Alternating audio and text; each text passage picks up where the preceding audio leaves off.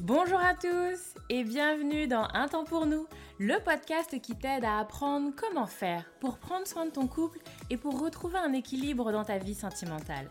Moi c'est Lucie, je suis thérapeute de couple et avec ce podcast, j'ai vraiment envie de dépoussiérer les croyances qu'on a autour des relations sentimentales.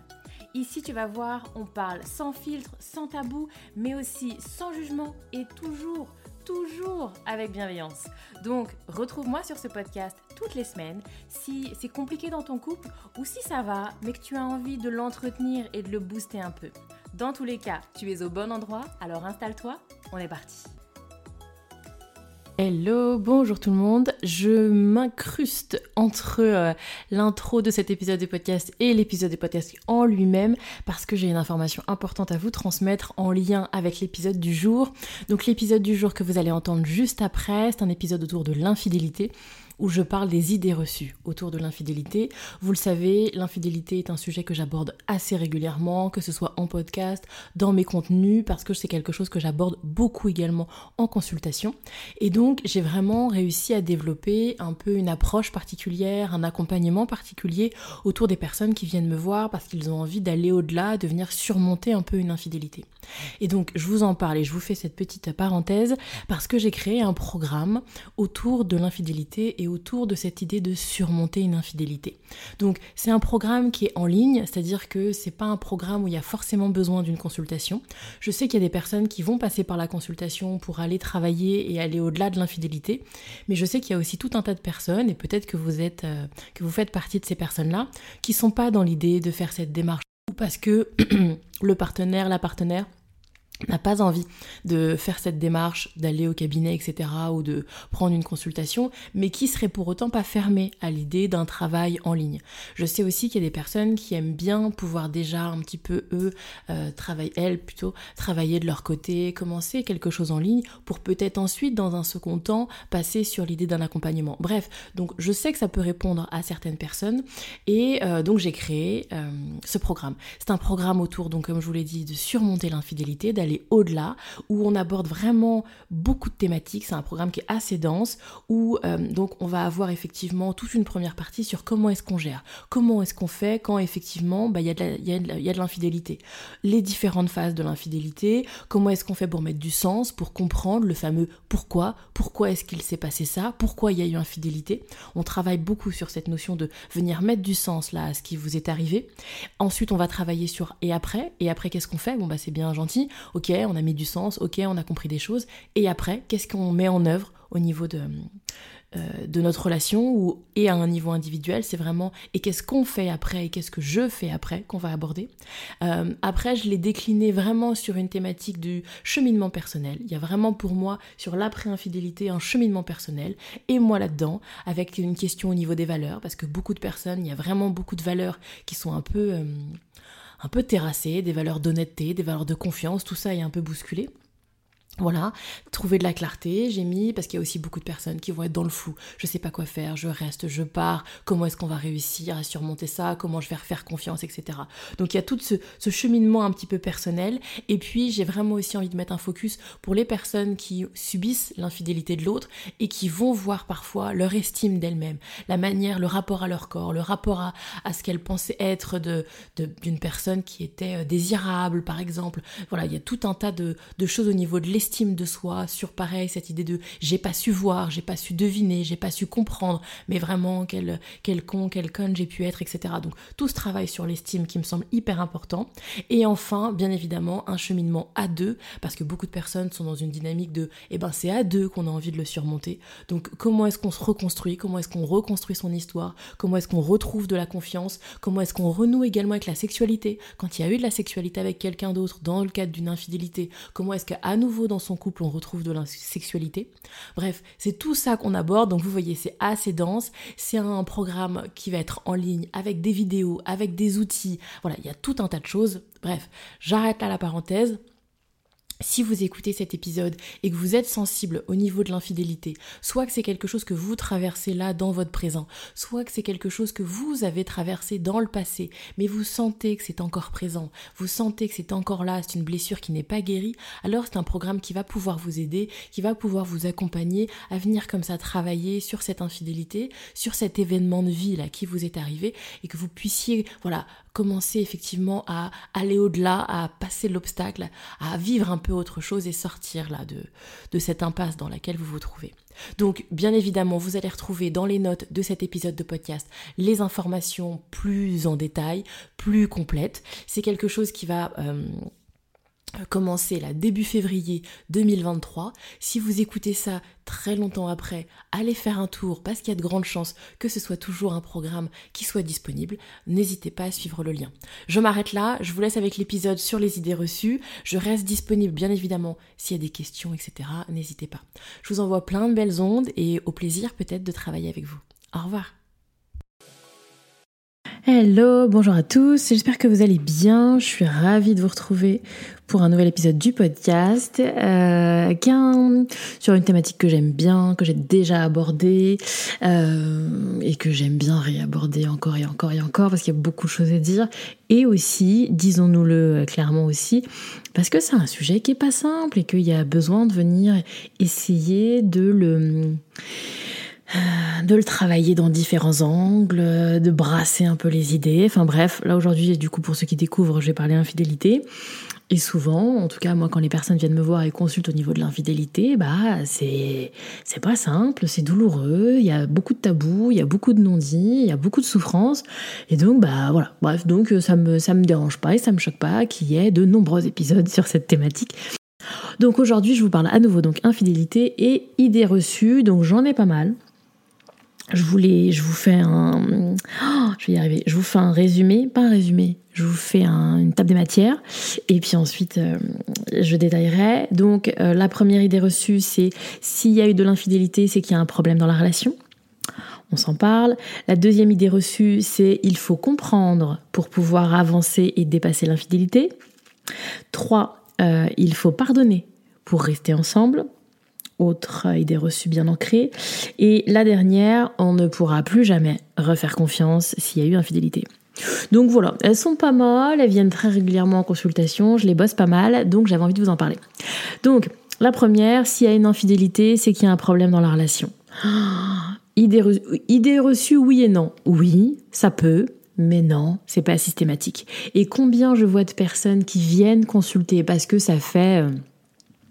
3 ans, 10 ans, 30 ans, peu importe, qui a eu une infidélité et qu'en fait, ils s'en sont jamais remis parce qu'ils sont toujours dans cette idée de c'est qu'il y a un problème, il faut qu'on comprenne le problème, d'où vient, et donc à se triturer le cerveau, à essayer de comprendre, mais d'où, mais comment, mais qu'est-ce qu'il y a pu, à quel moment, bref, à se prendre la tête, à être dans de ça, c'est le signe d'un problème, donc il faut venir comprendre c'est quoi le problème. Et derrière, ce qu'il y a derrière, c'est une inquiétude que ça recommence. Si on n'a pas compris ce que c'était le problème, alors on ne l'a pas réglé, et si on ne l'a pas réglé, alors bah, s'il y a toujours ce problème, il y aura à nouveau une infidélité. Bon, à mon sens, il y a pas mal d'idées reçues là-dessus, et l'idée derrière, c'est que l'infidélité est une réponse à un problème de couple. Ce qui n'est pas du systématisme, encore une fois. Moi, je vois fréquemment des consultations où les personnes expliquent bien que l'infidélité n'est pas une réponse à un problème, un manque, un pas assez, une défaillance au niveau de l'autre et au niveau du couple. Pas nécessairement. Bien évidemment que ça peut. Bien évidemment que oui, parfois, l'infidélité est un symptôme et l'expression d'un dysfonctionnement du couple et l'expression d'un couple qui fonctionne pas bien, d'un appel à l'aide, d'un warning. Bref, il y a tout un tas d'autres... possibilité de l'ordre de l'expression d'un problème de couple. Bon, j'en ferai peut-être un épisode dédié, vous voyez, j'en ai encore sous le pied sur l'infidélité, mais c'est pas systématique. Et j'ai vraiment envie de faire passer ce message. Il y a vraiment pas quelque chose d'automatique. Donc, je fais une nuance, à mon sens, où je vois souvent des personnes, en fait, c'est... comment je pourrais dire, une forme de rencontre, en fait. Il y a la grande majorité des personnes, il n'y a pas une recherche d'infidélité. Il n'y a pas de « ah, je vais aller tromper l'autre, je vais aller m'inscrire sur tel site, je vais aller... » Vous voyez, il n'y a pas forcément cette intention. Parfois, il y a une espèce de rencontre qui se fait et c'est pas que je n'allais pas bien dans ma relation de couple, ça ne me plaisait pas, alors je suis allée voir ailleurs. C'est bien plus subtil que ça.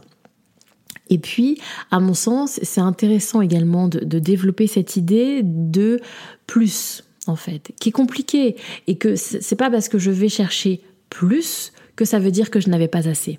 Typiquement, je donne un parallèle qui est pas toujours fameux, mais j'ai pas encore trouvé mieux. En tout cas, généralement, il est parlant. C'est l'exemple des enfants. Vous voyez, c'est pas comme si je vais... Avoir un deuxième enfant, ça ne veut pas dire que le premier ne m'est pas suffisant. Ça ne veut pas dire que le premier n'est pas assez. Ça ne veut pas dire que je n'aime pas assez mon premier enfant, qu'il ne me suffit pas ou que j'ai un manque parce que le premier n'est pas suffisant. On n'est pas là-dedans. Par contre, il y a une envie d'un deuxième enfant. Alors après, il y a effectivement les personnes qui ont envie d'ouvrir leur couple et qui ont envie d'avoir tout ce qu'on entend sur le polyamour, des relations multiples, etc. Qui est encore autre chose à mon sens, qui est encore une autre dynamique. Donc on peut avoir envie d'autre chose sans pour autant avoir envie d'une relation et d'être dans le polyamour. Mais en tout cas, on peut avoir envie, désir pour autre chose que son couple sans pour autant que ça veut dire que le sien n'était pas suffisant. De la même manière qu'on peut vouloir 2, 3 enfants et ça veut pas dire que un enfant n'était pas heureux, c'était pas assez. Vous voyez ce que je veux dire ? Donc, à mon sens, il y a quelque chose comme ça à nuancer d'une défaillance du couple. Encore une fois, je fais pas de systématisme, je suis beaucoup dans la nuance. Bien sûr que c'est possible, mais ne perdez pas 20 ans à l'explorer. Peut-être pas. Peut-être que c'est pas à ce niveau-là. Peut-être que non, c'est pas le signe d'une problématique au niveau du couple. Et j'apporte également un complément, je le vois aussi beaucoup, en fait, où dans ma pratique, les personnes qui vont avoir été infidèles, elles vont avoir des pratiques, elles vont avoir de la sexualité, qui n'est parfois pas ce qu'elles ont dans leur relation de couple.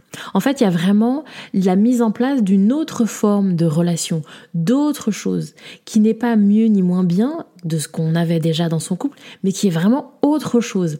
Et c'est pas pour autant qu'on a envie de l'explorer dans son couple.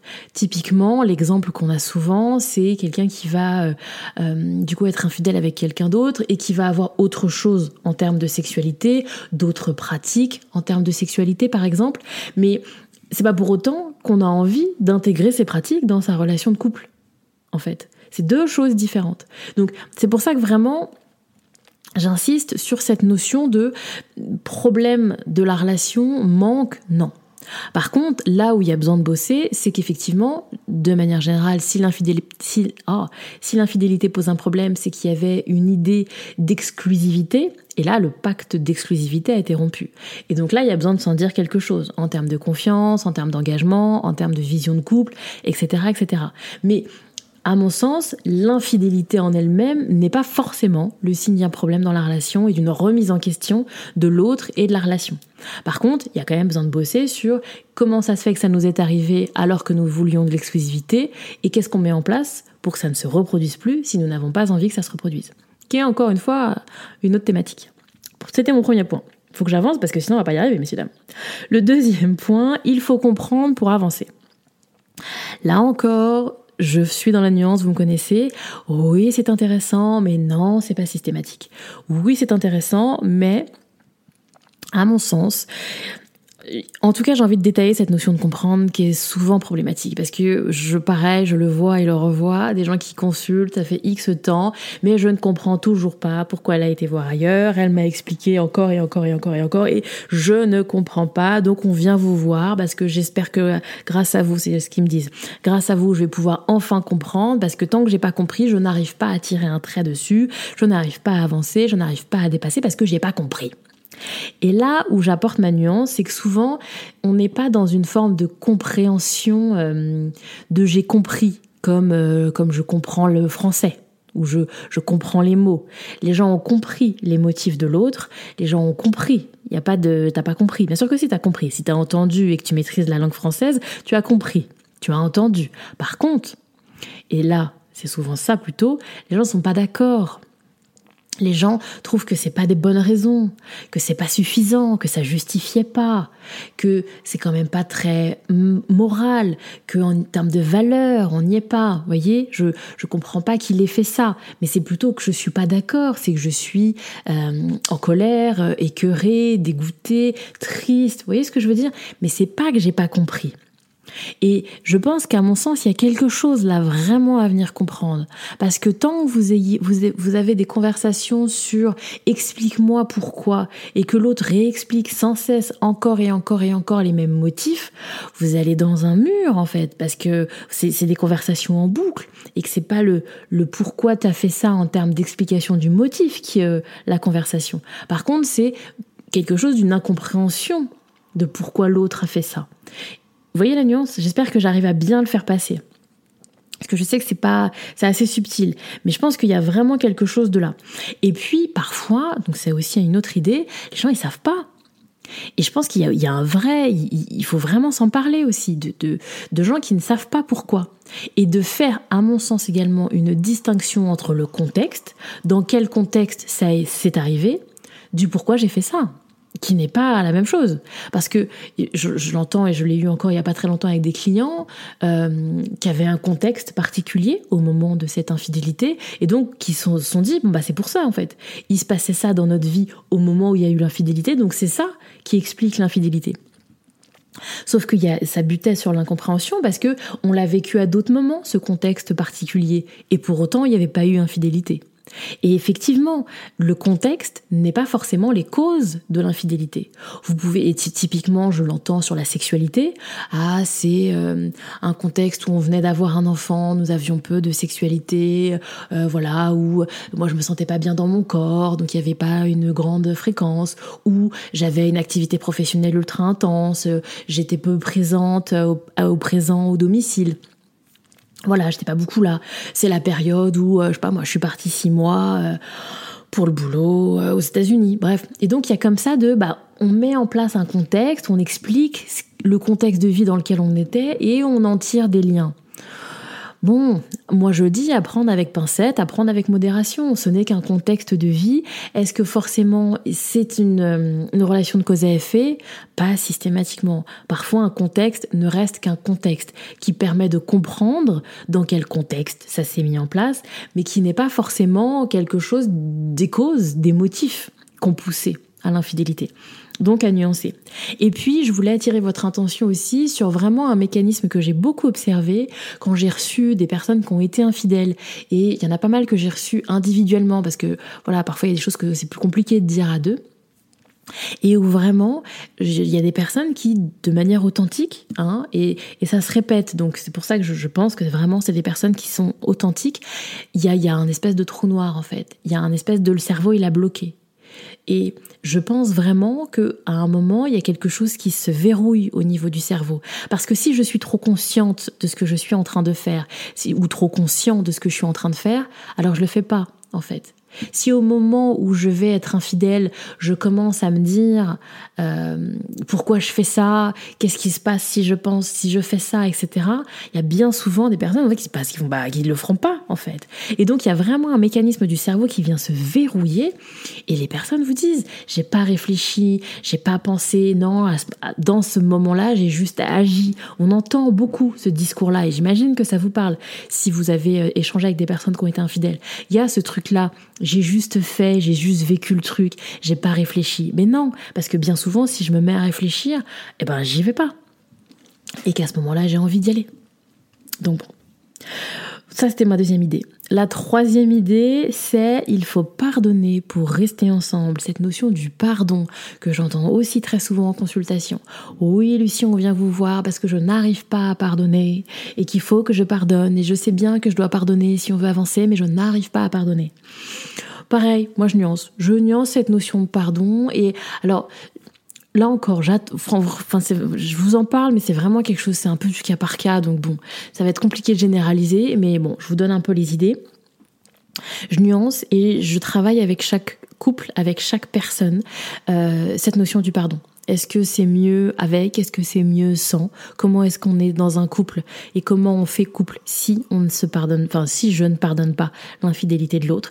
Et comment on fait couple si je pardonne? Et si je force l'accès au pardon? Parce que pour l'instant, j'ai un peu du mal avec le pardon.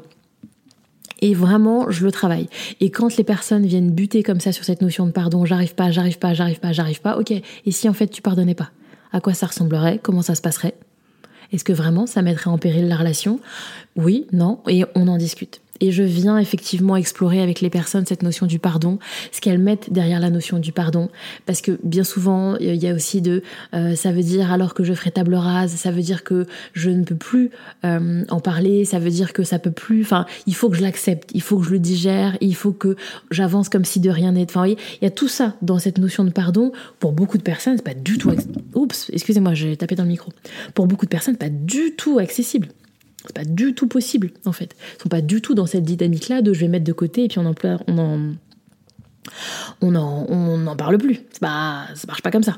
Donc, c'est pour ça que je nuance. Et puis, vraiment, cette notion du pardon, c'est... Attendez. Excusez-moi, je reviens, parce qu'effectivement, j'ai fait une pause. Je voulais aller chercher la définition de pardonner. Pardon. Parce que je sais que je l'ai fait avec un couple et c'était hyper pertinent. Donc, du coup, je vais la faire avec vous aussi. Où vraiment, j'ai travaillé, donc, avec ce couple-là, sur la définition du pardon. Et, alors bon, on n'est pas obligé de toujours le faire avec la définition, mais vous voyez, de vraiment travailler cette idée pour l'un, pour l'autre, etc. Et donc, l'idée du pardon, donc, c'est accorder le pardon, ne pas tenir rigueur à quelqu'un de quelque chose. Et il y a des personnes pour qui c'est pas accessible ça, de pas tenir rigueur. Comment je peux arrêter de tenir rigueur à l'autre de cette trahison ultime que j'ai l'impression d'avoir ressentie? Bon, il y a plein de personnes pour qui en fait non, ne pas tenir rigueur, bien sûr que si, je vais te tenir rigueur et je t'en voudrais jusqu'à la fin de notre vie, sans doute. Ok, et donc comment est-ce qu'on fait couple avec ça? Donc vraiment, je pense qu'il n'y a pas de nécessité de pardonner, je pense qu'on peut travailler autre chose au niveau des couples, mais que ça se bosse, mais c'est possible. Et effectivement, il y a cette notion de, tu vois, je passe au tutoiement, vous voyez, ce truc de ne pas tenir rigueur, à mon sens, on est un peu sur... sur les conséquences ou sur une forme de punition, sur une forme de conséquences négatives de l'infidélité de l'autre, qui n'est pas de la punition, mais bref, ces notions-là sont un peu flottantes et ça dépend des gens. Mais à mon sens, il y a souvent quelque chose de cet ordre-là, en fait, où l'infidélité de l'un entraîne des conséquences négatives. Et parfois, pour beaucoup de personnes, elles sont nécessaires. Typiquement... je sais pas moi, elle a été infidèle avec son prof de sport, bon, bah, elle arrête d'aller au sport, qui est une conséquence négative que certaines personnes peuvent ressentir comme une forme de punition. J'ai été infidèle avec mon prof de sport, du coup je suis punie, j'ai plus le droit d'aller voir le prof de sport. Et donc, on m'a tenu rigueur de mon infidélité, j'ai eu des conséquences négatives suite à cette infidélité. Vous voyez le truc? Donc, et pour autant, c'est un couple qui arrive à avoir quelque chose d'équilibré, hein. Mais pareil, de la même manière, je le vois aussi beaucoup sur la consultation des messages, la consultation du WhatsApp, la consultation de Facebook et des messages Instagram, etc. Pour que ça puisse travailler cette confiance à nouveau, j'ai besoin d'être dans la vérification, en fait. Et encore une fois, je suis pas dans le systématique, c'est naze, c'est pas naze, c'est positif, c'est pas positif. Il y a des couples pour qui c'est aidant, d'autres non. Mais donc c'est pour ça. Voilà, c'est encore un message de nuance. Donc cette notion de pardon, pareil, elle se nuance, elle se façonne en fait. C'est vraiment quelque chose qui va ou pas venir façonner votre couple. Donc pas d'a priori et pas de... Et en fait, il est aussi ça mon message aujourd'hui dans ces couples qui restent et qui ont cette sensation d'être bloqués, de j'arrive pas à pardonner, donc on reste dans un truc un peu flottant, un peu chiant. Bon bah c'est intéressant d'aller le dépasser. Ok, bon bah s'il n'y a pas de pardon, comment ça se passe? La dernière, qui va être rapide, rassurez-vous, c'est le « je vais jamais pouvoir refaire confiance ». Je vous invite à aller voir... l'épisode de podcast numéro 57, qui est un épisode où je détaille pas mal un petit peu cette notion de confiance, vous allez retrouver pas mal d'éléments, pas mal de trucs déjà, mais je vous en redis quelques mots, je synthétise à mort, donc je vous invite à aller dans l'épisode pour aller plus loin. Je synthétise à mort. Oui, à mon sens, il y a quelque chose d'une forme de cassure au niveau de la confiance, il y a l'autre est capable d'eux, et une fois que j'ai compris que l'autre était capable d'eux, il n'y a pas de retour en arrière possible. Il n'y a pas de je reviens à un état où bah non, jamais, impossible, je mettrai ma main au feu, l'autre ne me trompera pas. Ça, c'était plus accessible pour moi parce que l'autre l'a déjà fait. Donc bien sûr que oui, c'est possible. Donc, à mon sens, cet état de retour en arrière n'est pas accessible. En tout cas, j'ai pas trouvé la clé, en tout cas. Mais si je la trouve un jour, messieurs, dames, croyez-moi, vous serez les premiers informés. Et par contre, il y a autre chose qui se construit. Il y a autre chose qui se crée. Une confiance, comme je dis souvent, plus grise, plus mature. C'est moins binaire, c'est moins j'ai confiance, j'ai pas confiance. C'est quelque chose d'un petit peu plus souple, d'un peu plus flexible. C'est autre chose. C'est plus mature et il y a quelque chose qui peut se mettre en place de manière différente. Donc, je vous laisse aller explorer ça et comme ça je termine rapidement dans l'épisode numéro 57 pour ceux qui veulent aller plus loin, mais clairement c'est une idée reçue. On ne pourra plus jamais refaire confiance, pas ce qu'on avait avant, pas cette confiance un peu naïve et encore tout le monde ne l'a pas. Hein. J'en vois de plus en plus en consultation de personnes qui me disent « mais moi j'avais pas non plus déjà 100% confiance, mais là j'ai encore moins ». Mais il y a des choses qui peuvent se retravailler d'une autre forme de confiance. Donc oui, on peut retrouver une forme de confiance, on peut retrouver une confiance qui est tout à fait, fonctionnelle, qui permet d'être en relation, qui permet de se sentir bien, qui permet de s'investir, qui permet de se projeter. Bref, c'est pas une confiance à dessous, mais c'est pas la même chose, c'est pas la même forme de confiance, ça prend pas la même forme. Je pense que c'est un peu comme ça que je le décrirais. Bref, j'espère que cet épisode sur les idées reçues de l'infidélité et sur toutes ces nuances, parce que j'ai l'impression que c'était surtout un épisode très en nuances, et j'espère que c'est le message que j'ai pu transmettre et j'ai pu faire passer. J'espère également que c'est un épisode qui vous a permis d'amorcer des pistes de réflexion, d'amorcer des explorations, que vous alliez pouvoir un peu réfléchir, imaginer, penser. Et puis, restez un peu à l'écoute, restez près de moi, restez près du podcast et n'hésitez pas à me suivre sur Instagram ou par mail si vous avez envie d'apprendre la sortie de programme que je ferai, qui sera dédié à cette thématique de l'infidélité où j'explorerai certaines des thématiques aujourd'hui en long, en large, en travers, avec du pratico-pratique également. N'hésitez pas, ça arrive bientôt. Je vous envoie mes meilleures ondes si vous traversez ou vous avez traversé cette infidélité. Et puis je vous dis moi à très bientôt pour un nouvel épisode du podcast. À bientôt!